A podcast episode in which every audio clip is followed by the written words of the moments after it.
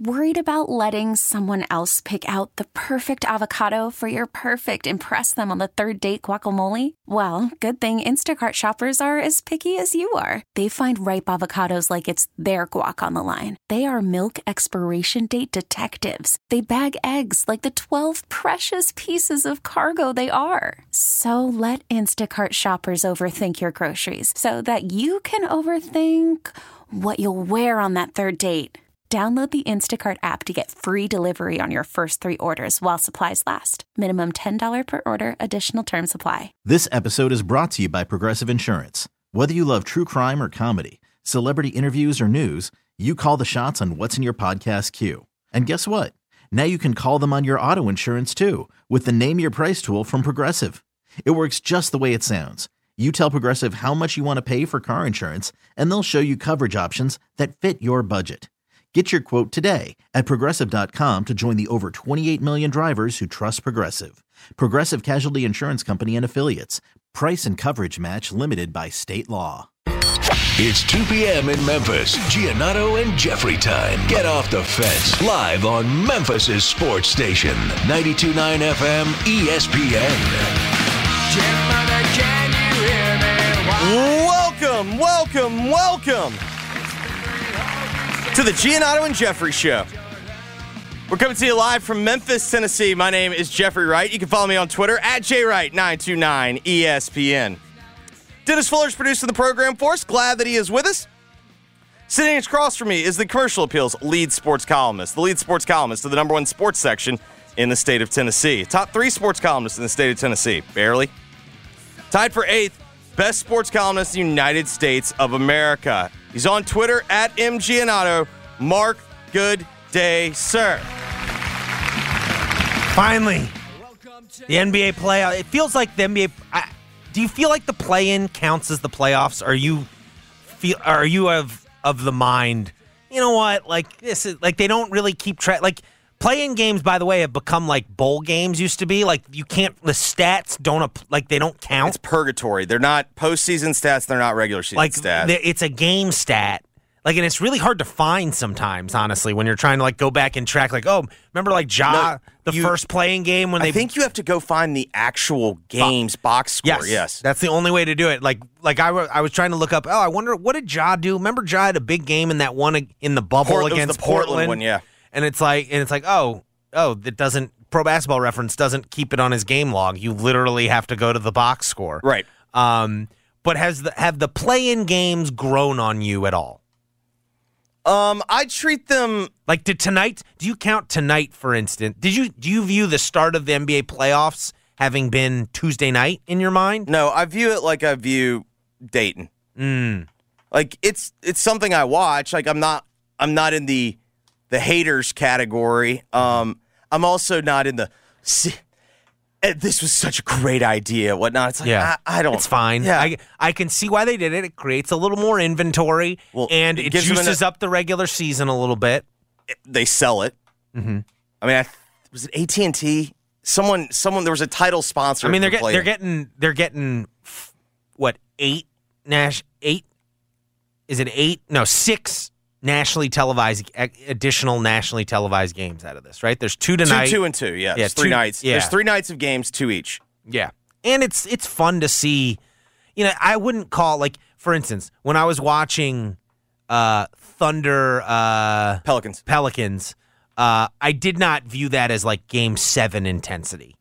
But e- but it was like season on the line intensity. No, I, I thought it was an intense game. You just recognize, like, oh yeah, these teams are good. yeah, it's like it's like watching the two eleven seeds play. each I mean, we're still at a point where no team from the play-in has advanced in the first round. Well, we are officially less than 24 hours away from the official start of the NBA playoffs. Grizzlies will play that their will begin their much anticipated series with the Lakers Sunday at 2 p.m. Uh, my guess is Jeffrey Shocker here. It's Friday. We're talking about what are we going to be talking about coming out of the weekend. Pretty much guarantee one of the things is going to be Grizzlies Lakers game one. Yeah, good, bad, and different. Like, Yeah. the lead topic on on Monday is whatever happens on Sunday. But there's plenty of other stuff we'll get into here in the opening segment. Uh, trouble for uh, Memphis basketball's biggest recruit this year uh, out in San Diego. We'll dive into the the Mikey Williams news. Uh, also, uh, showboats are back this weekend. Tomorrow, I believe, three fifteen, uh, or three, yeah, three, three fifteen, three thirty, something like that, at over at Simmons Bank Liberty Stadium. Hopefully, the weather holds out for them. Um, so a, big weekend to to discuss. Um, 240 or so. Blake Toppmeyer will join us like he usually does on Fridays. We'll get into some college football with him. It's a big, it's a big spring game weekend this weekend in the SEC, Jeff. We've already had some to begin with. Yeah, but this this is like the big one. This is there's a lot of them going on.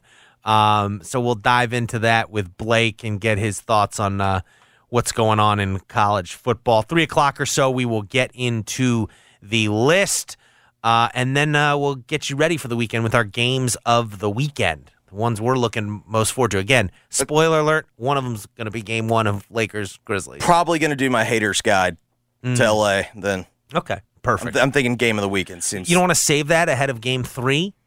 Mm, I mean, I can always I can You always can- run it back. Yeah, that's you know true. what I mean. That's true. There's not there's not enough. Correct. There's there's plenty of reasons to hate on LA. Correct. Especially over the next couple Yes, weeks. absolutely. Um, beat LA. We need to, we probably need to get something for next week, like a uh, a recording of people yelling "Beat LA." Yeah, I needed. It was a Fox Sports Net clip. Mm. That was that was like the Grizzlies' first like moment where you're like, oh, this is this is kind of cool. Yeah, it's different saying "Beat LA" about the Clippers. No, no, this was Oh, when they- this was when they beat Kobe and Shaq. Oh, oh, oh! Like when- in the back- in yeah, the yeah, yeah. Oh, yeah, yeah, yeah. I've Yeah. heard about. I've heard about this Yeah, that game. was- yeah. that was like They a were- legendary game. They were a dog awful were team that I year. want to say maybe like eight wins at the time. Yeah, Uh, and it they, yeah. and they came out. I, Yeah. I've heard the I've heard the stories about that game, a legendary game in the rise of the Yes. Grizzlies. Um, but yeah, let's uh let's start off though with with game one because this will be the last time we get to talk about it on air before it actually happens. Um, So I think we should start here first and foremost as we're previewing. Mark, I think there's something out there that everybody's forgetting about. But this time, Memphis gets to play a role. Mark, we got our first report from ESPN's Dave McMenamin about what content LeBron is consuming to prep himself for the playoffs. No, he's not still on chapter two of The Godfather, the actual book. Mark, he watched Casino last night, so that maybe the odds would be in his favor. is that what is that really? Oh, yeah. Oh my god. So- so you didn't even though that saying is from the Hunger Games. May the odds ever be in your favor. But you know what? I actually I'm woke on this. Uh, LeBron lies a lot, like a whole hell of a lot. Like one of my all time that's slander, sir. good. Um, one of my all-time favorite clips or uh, clips is when he was asked like, "What's his favorite part about The Godfather?" Favorite quote from The Godfather, and he's like, "Man, there's there's so many." One one quote, A- anything? Got nothing. So I'm woke on this. Might have been watching actually the Hunger Games, but that doesn't sound cool enough. Got to say he's watching Casino. Which was he watching?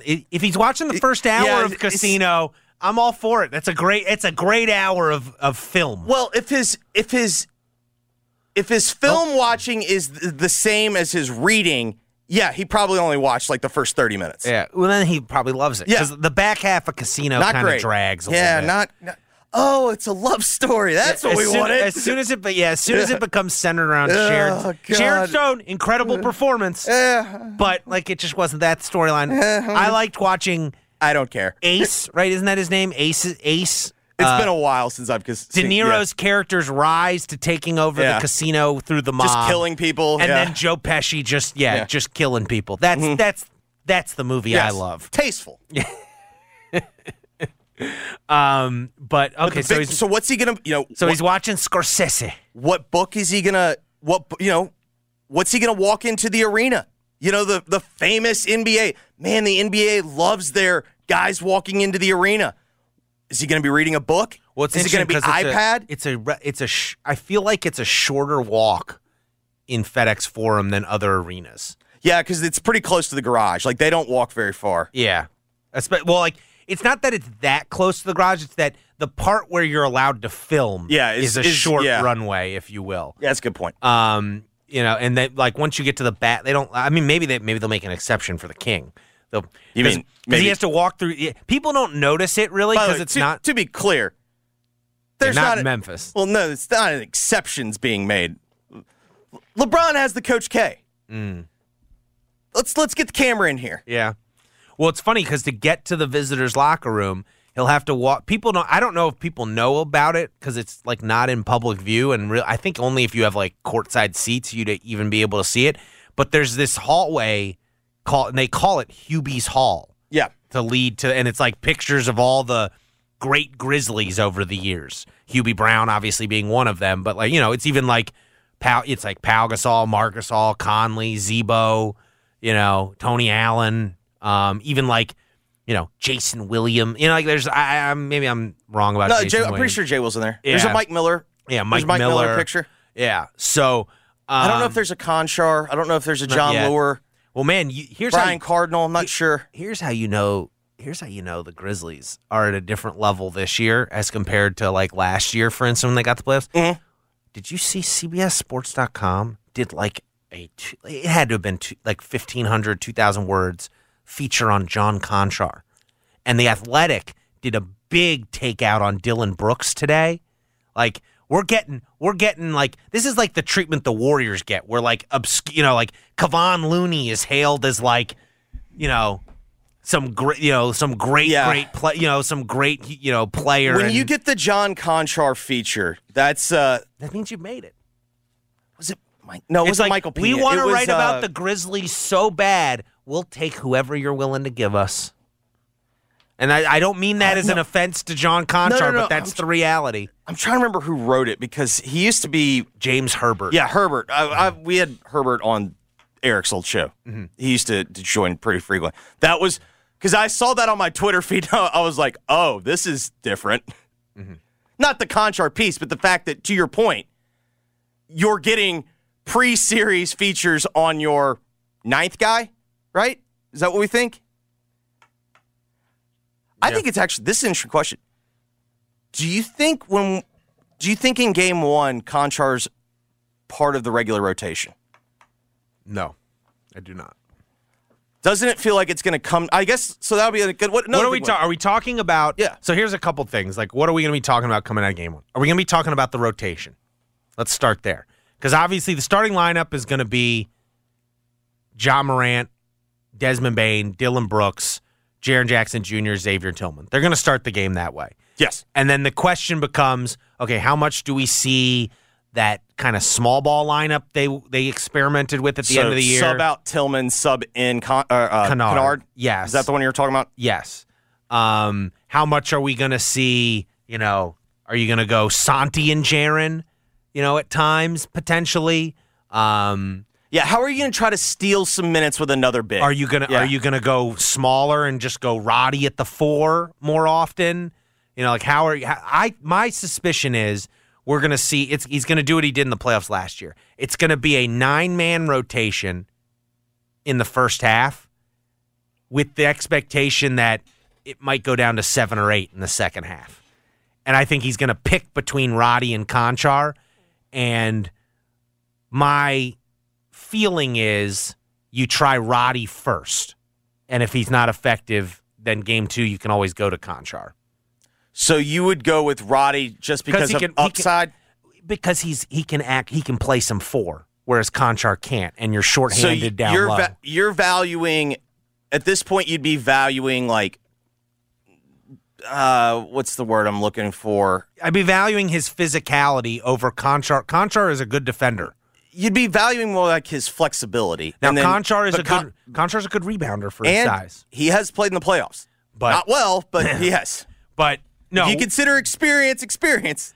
I don't think we're going to be talking about the rotation, if only because compared to last year, Jenkins' options are limited.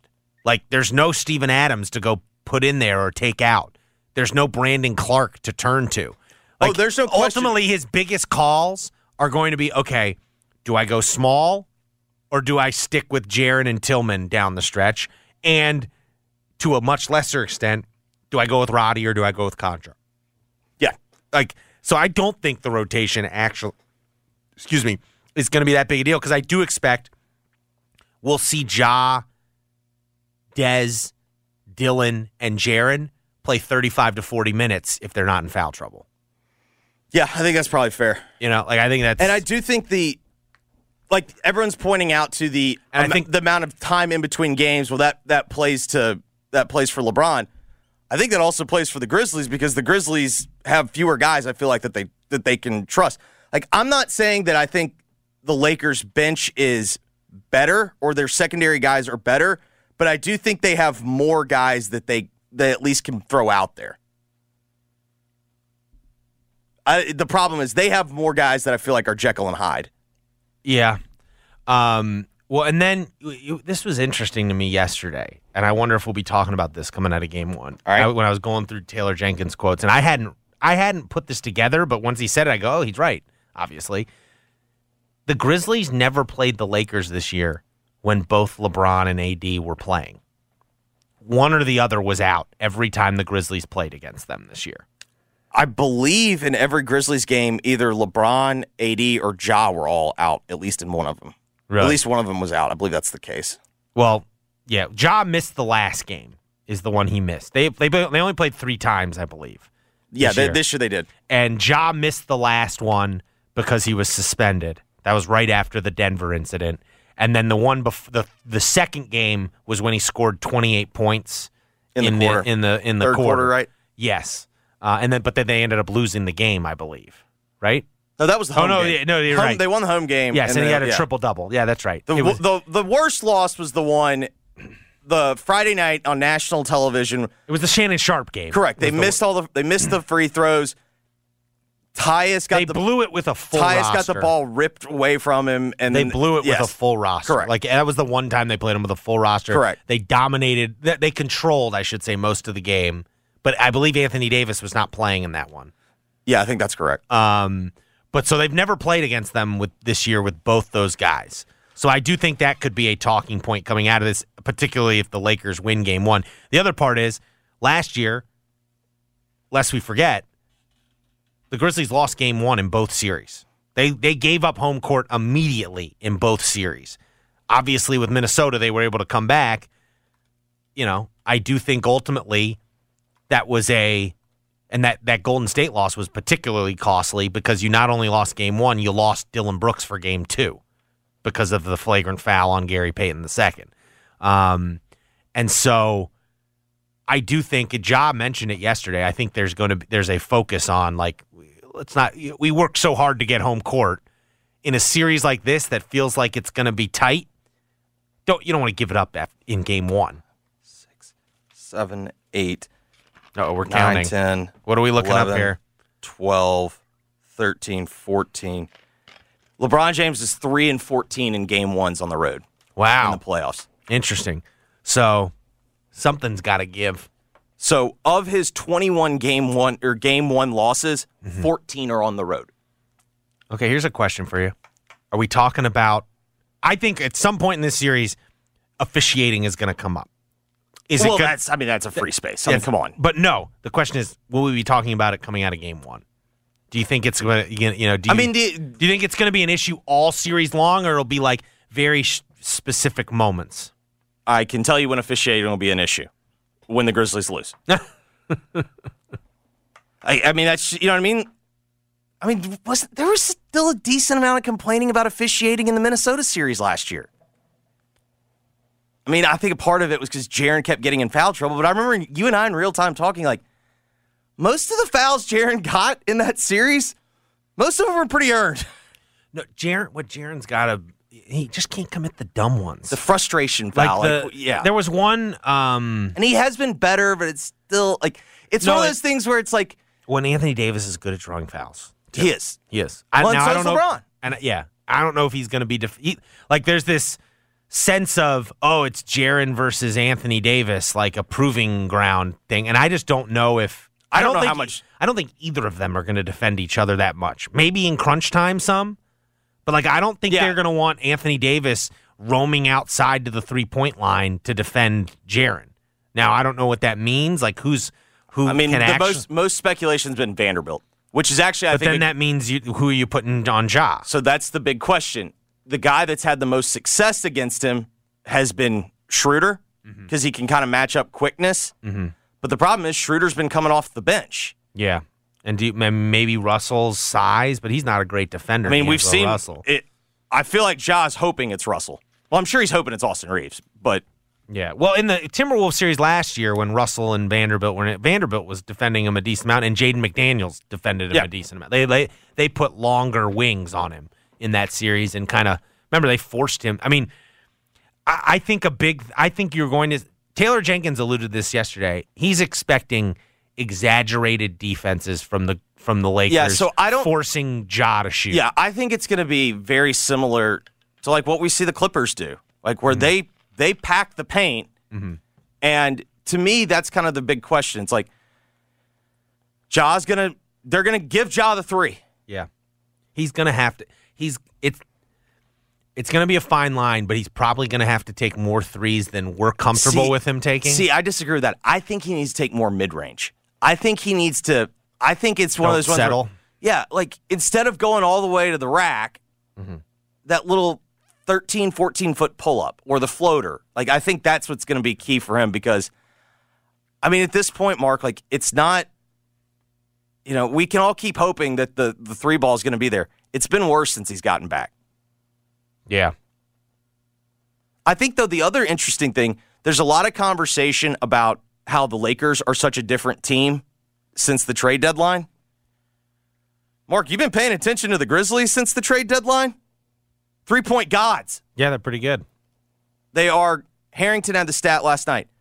They're sixth in the league in three point attempts.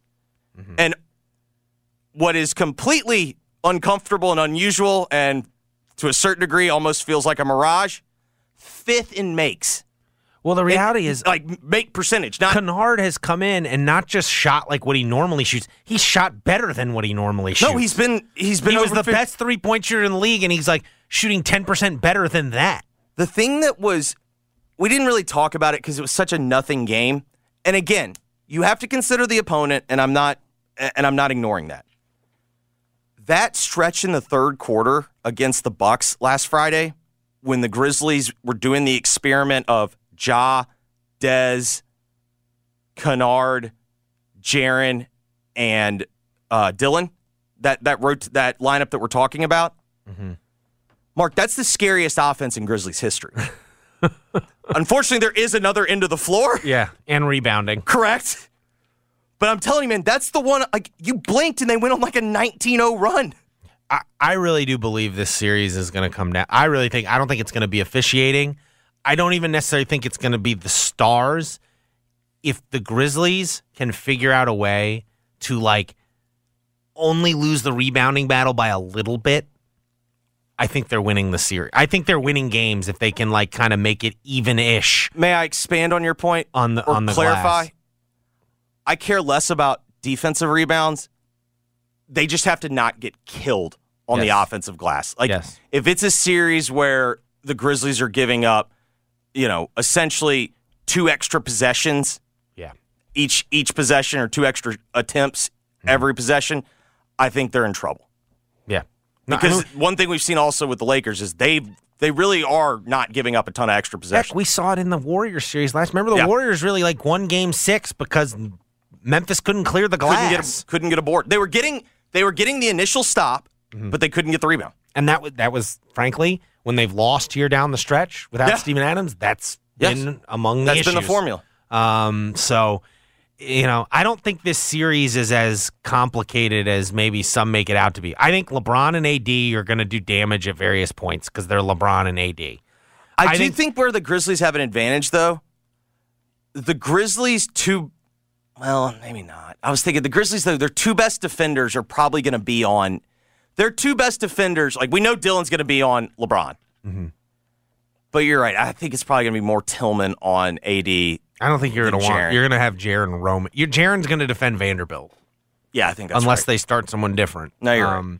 But I just kind of see this. Those two guys are going to get theirs, and the games the Lakers are going to win are when guys like Schroeder and Reaves and You'll- you- Malik like, Beasley be are real. hitting shots because gonna you're going to be focused on LeBron and AD. There's going to be one Malik Beasley game where he gets 30. Like, let's just acknowledge it. That's probably just going to happen. And it's just you got to make you know like I, I really think it's about limiting the others. It's not necessarily limiting LeBron and AD. It's limiting the others.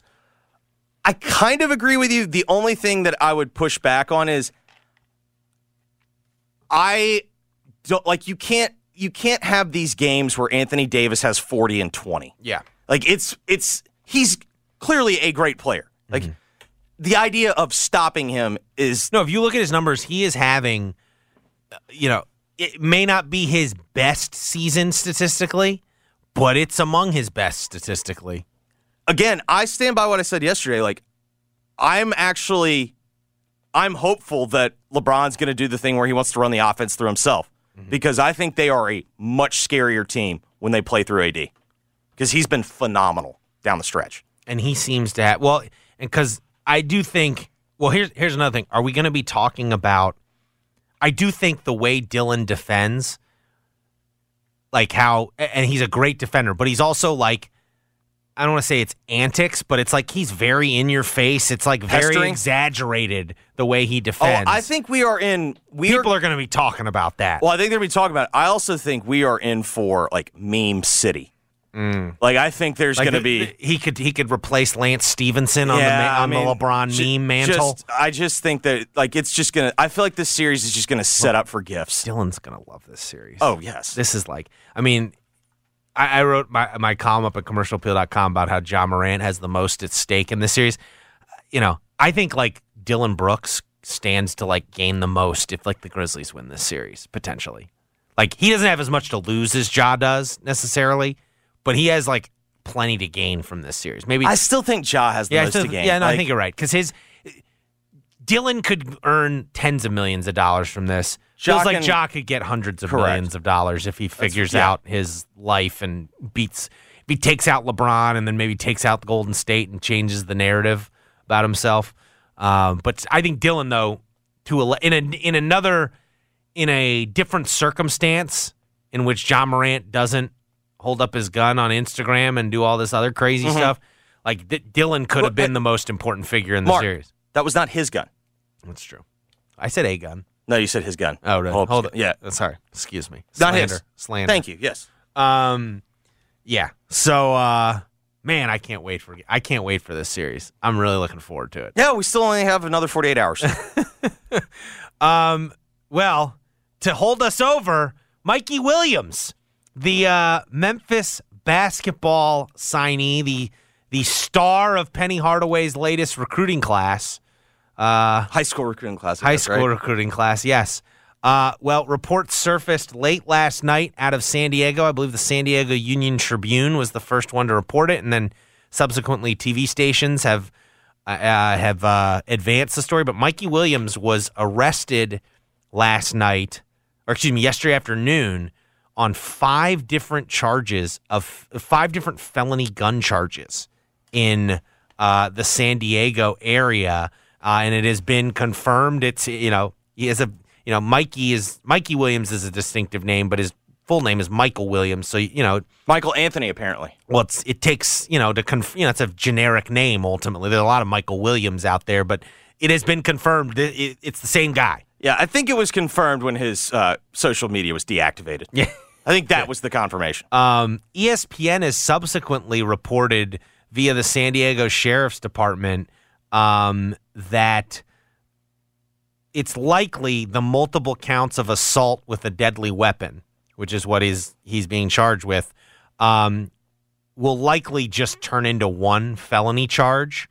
Um, he's accused of violating California California California Penal Code Chapter Nine, Section two forty five A, section or uh, like something two, which involves quote any person who commits an assault upon the person of another with a firearm. The charge carries a maximum sentence of up to four years in prison. Memphis has released a statement saying it's aware of the situation and gathering more information.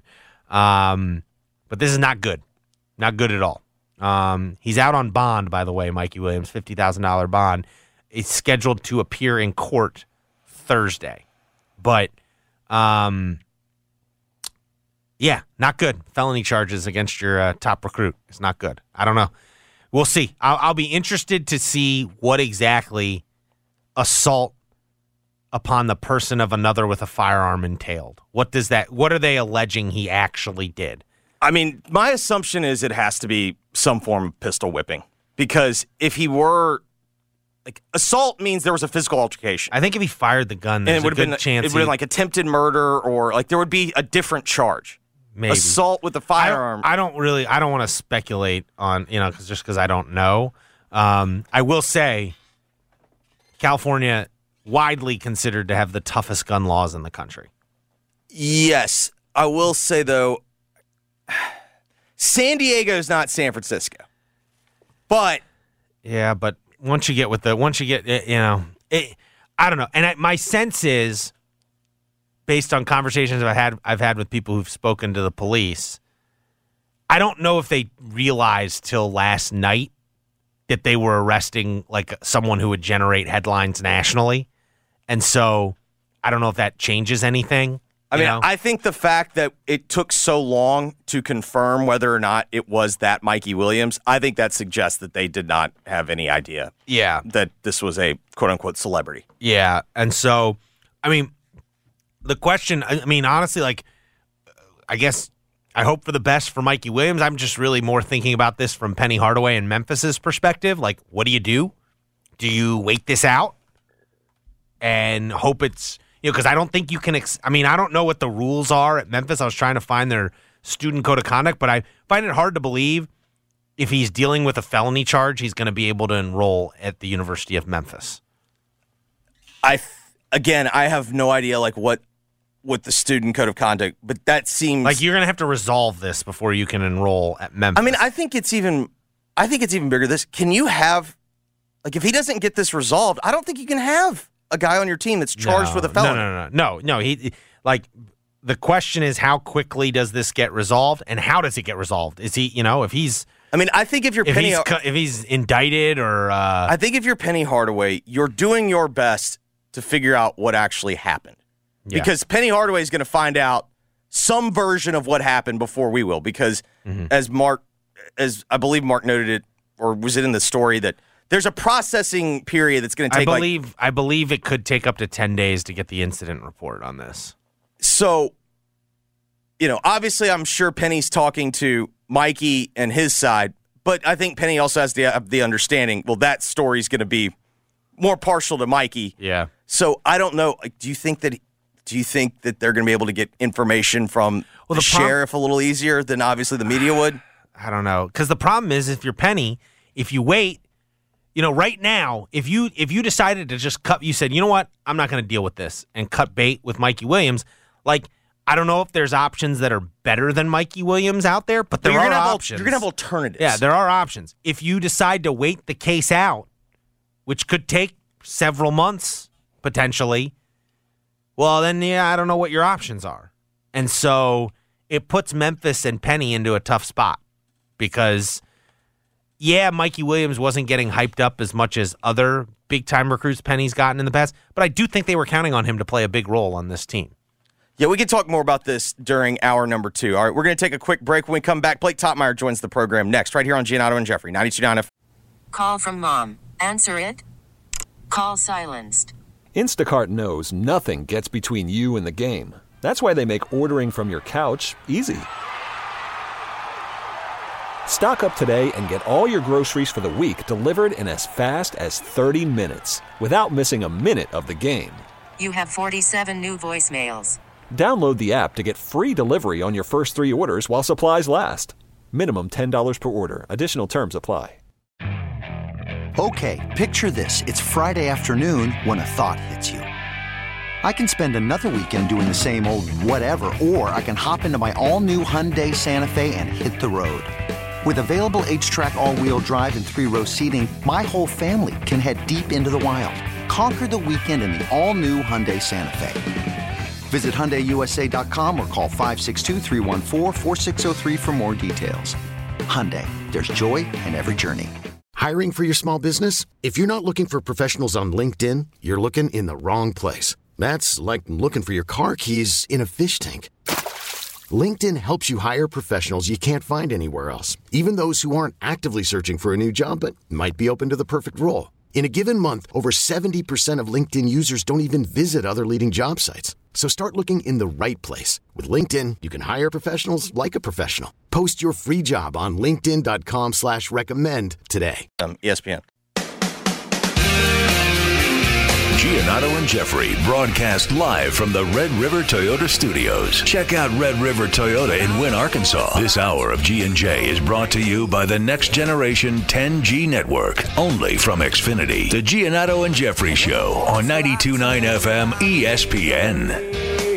The first inning is unpredictable, but you can place a no-run first inning wager with confidence at BetMGM. Make a no-run first inning prop bet on any Friday MLB game. If only one run is scored in the first, you'll get your stake back in bonus bets up to $20. Take big swings all season long with BetMGM, the king of sportsbooks and official sports betting partner of Major League Baseball. Log into your account or sign up with BetMGM today. BetMGM and GameSense remind you to play responsibly and offer resources to help you make appropriate choices. Visit BetMGM.com for terms and conditions. 21 years of age or older to wager, Tennessee only. New and existing customer offer, opt in required. All promotions are subject to qualification and eligibility requirements. Rewards issued as non-withdrawable bonus bets. Bonus bets expire seven days from issuance. For problem gambling support, call the Tennessee Red Line, 1-800-889-9789. Blake Toppmeyer is the SEC columnist for the USA Today Sports Network. SEC Football Unfiltered is his podcast, available each and every week. Download, like, subscribe. You know the drill. He's on Twitter at B Toppmeyer. Blake, let's start here. This is just good headlining. Why OU Texas joining the SEC makes me think of Bobby Bowden. You got to click for me. But why did it make you think of Bobby Bowden for our audience's sake? Yeah, I got a click from you. I think that equates to about point zero zero seven cents or something. So go ahead and click it a few more times. You're welcome. I'll, I'll hit refresh. Wait, you get Yeah, thank you. bonuses for clicks? I gotta, I gotta negotiate that in my next deal. No, he's he's just Uh, doing no, for I don't Gannett. get it. I yeah. meant the company. Oh, meant you're a company man. I see. Yes, I'm a company man. No, no, no, really. When I when I think about these entries into the SEC for Oklahoma and Texas, I, I really think their potential impact could be similar to what Florida State's could have been if it would have joined the SEC in the early '90s. Of course, um, you know the SEC ended up with with Arkansas and South Carolina at that time, and as as most of us know, the reason that the SEC expanded then was to get to 12 teams so it could be a trendsetter and split into divisions and conduct a conference championship game, which was what the NCAA rules called for at that time. You couldn't have a conference championship unless you had at least 12 teams in your conference and you were divided into divisions. Um, but but looking back, you know, you know, Arkansas and South Carolina were not the apple of the SEC's eye at that time. What they they really wanted uh, Florida State or Miami, uh, or they even kicked the tires on Texas at that time, and uh, and those schools passed. You know, Florida State, uh, as we know, joined the ACC. Bobby Bowden preferred the ACC, uh, as he put it at the time. Florida State would would wield a bigger sword in the ACC than it would in, in the SEC. Um, some members of the SEC just speculated that Florida State was too chicken to join a more rugged conference, but but there's nothing chicken about what Oklahoma and Texas are are doing. Obviously, they're um, they're heading toward you know I think kind of bigger and better pastures, tougher pastures. Um, but really, I think the the ceiling for these two schools. Um, you, know, is that a level that that Florida State's probably could have been um, as well if it, if it would have joined the SEC. It did just fine in the ACC, but from the SEC standpoint, none of its additions that it's added in previous expansions, I guess, have the ceiling of what Florida State would have brought. Do you think they regret it? Maybe now. That's what I'm saying. Yeah, I don't think they regretted it. I don't think they regretted it during the '90s when when they were, you know, one of the, if not the elite program uh, in the sport. They won two national championships in the '90s as members of the ACC, um, and and really, you know, Bobby Bowden continued to flourish throughout most of his tenure. So at that time, I think the decision probably paid off. Uh, I think, you know, Bobby Bowden's uh, outlook on it proved true. You know, they did they did wield the big sword in, in the ACC. They didn't have to to put up with the rigors of the SEC. And at that time, uh, you know, there was no playoff, so it was really just about avoiding losses Yeah. to winning national championships. So it paid off great then. But now, as they're they're stuck in in the ACC and um, you know the riches are not flowing to that conference, they're stuck in this media rights deal that extends into the 2030s. Like, yeah, now I I think there probably is some regret uh, that they're not members of the the SEC. So in the short term, and really wasn't all that short term for for over a decade, it paid off. Long term, they probably would be better off in this conference. And and and honestly, I think the SEC, if if you could you could get some truth out of them, they would would still probably enjoy having them. Uh, yeah, I think so. Well, I think Florida State. There's a clear demarcation, like 2010, when like the the if you want to say the modern era of conference realignment, because I think there's this misconception that like conference realignment is a new thing. It's been going on forever in college sports. Sure. Um, but the modern era kicked off in like 2010. From that point on, I feel like Florida State has been like we like the powers that be there. They can't say it at the ACC meetings directly, but when they get back to their board meeting, it's like, man, we need to get out of this league. Like I think from that moment on, they felt that way, and I think it's partially though a function of like their football team hasn't been that good over the last decade or so. Well, and they saw Florida win two national championships, and yeah, I mean, I, I think, I think when they saw how much how much money the the SEC was making, I think that I think that's when they started kicking themselves. Yeah, I'd, I'd be curious to know what you guys think on this because I, when I do look at that that pursuit of Florida State, you know, 30 years ago, even before Florida State went to the ACC, they they were humming in football. I mean, Bobby Bowden had that thing rolling. That would have been a, a boon. It would have been a marquee ad for the SEC if if they would have got them. They didn't, and like I said, they settled for Arkansas and South Carolina. Um, but I do see Texas and Oklahoma somewhat similar to what Florida State would have been at that time. And I know we can make the jokes about uh, Texas has been back for how many times now, and Oklahoma hasn't won a national championship since 2000. But but to me, these are two marquee brands with lofty ceilings, much like Florida State had.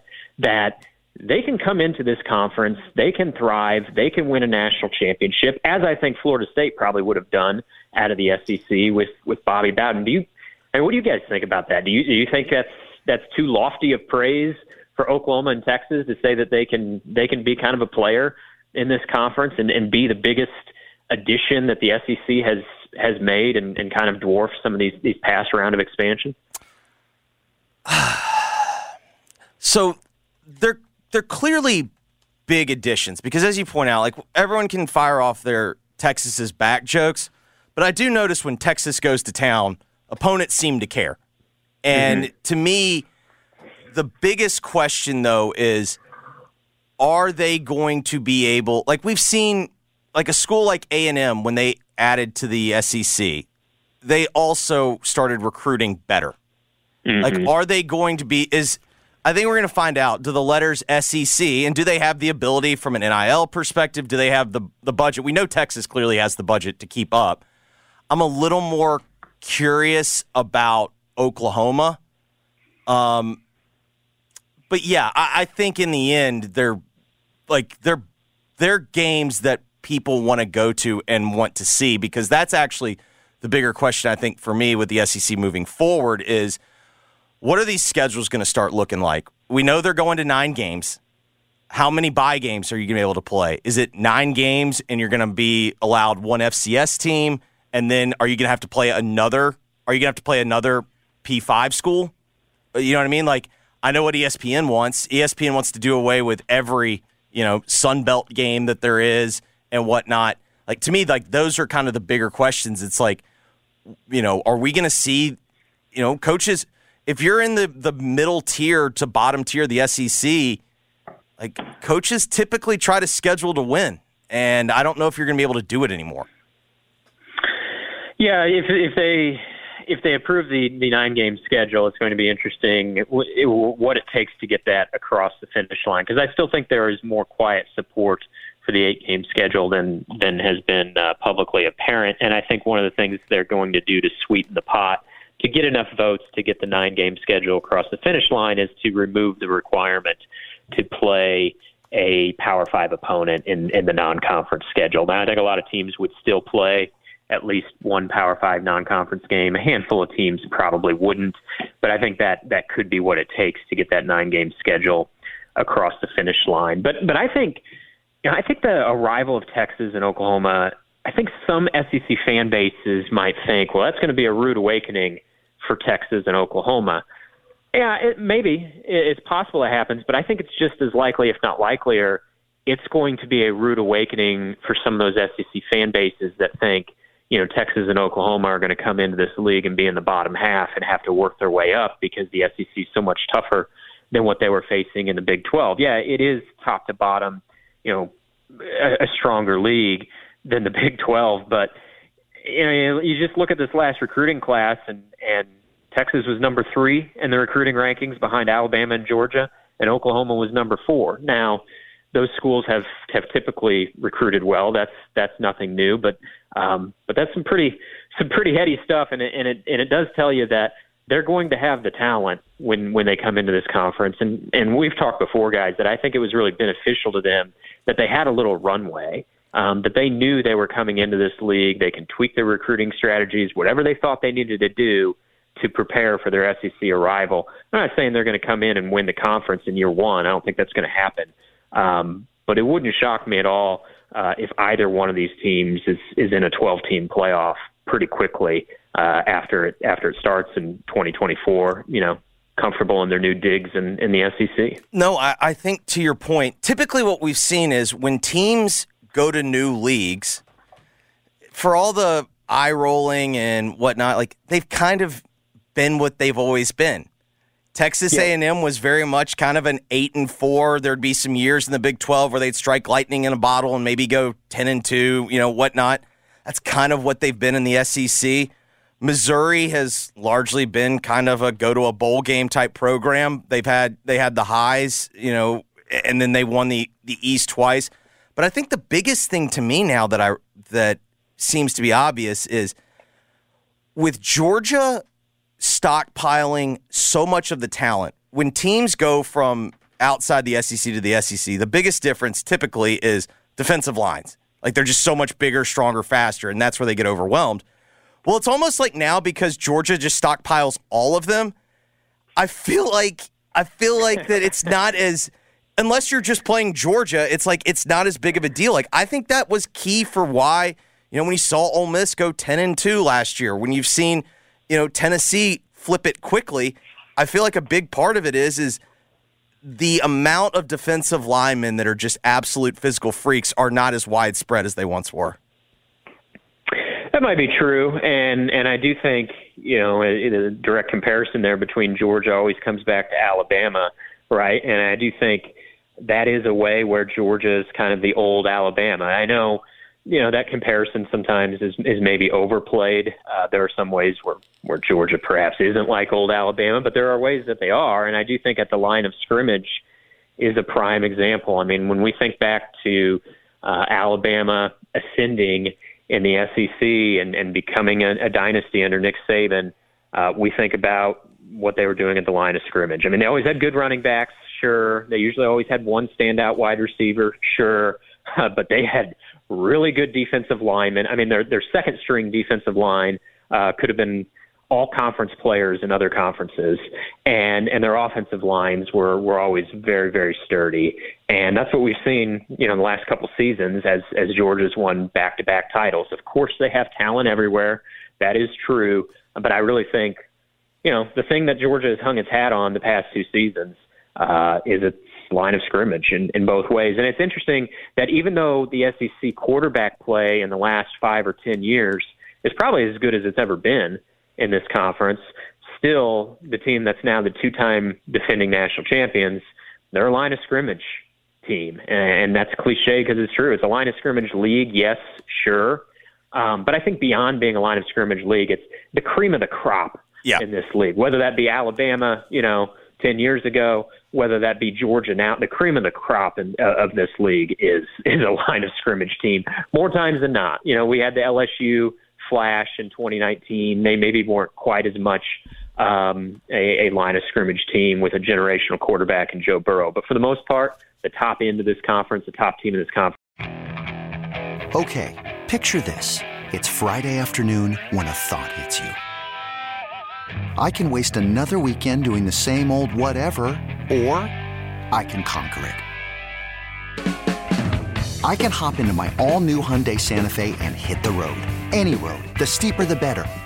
Because my all new Santa Fe is available with HTRAC, all wheel drive, so I can hit the trail without a worry in the world.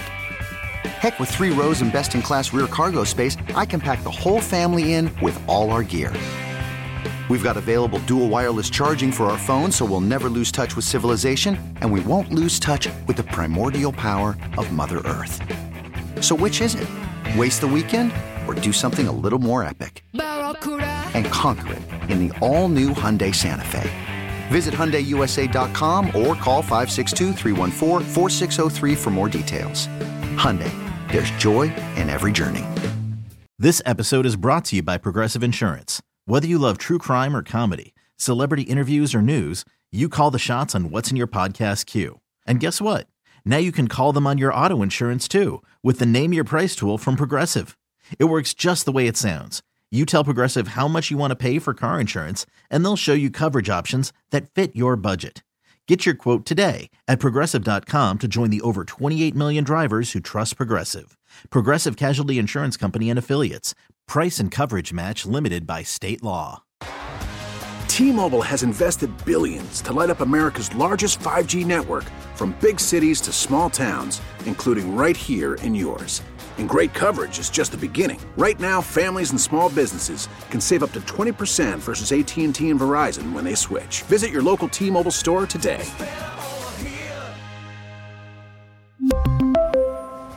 Plan savings with 3 lines of T-Mobile Essentials versus comparable available plans. Plan features and taxes and fees may vary.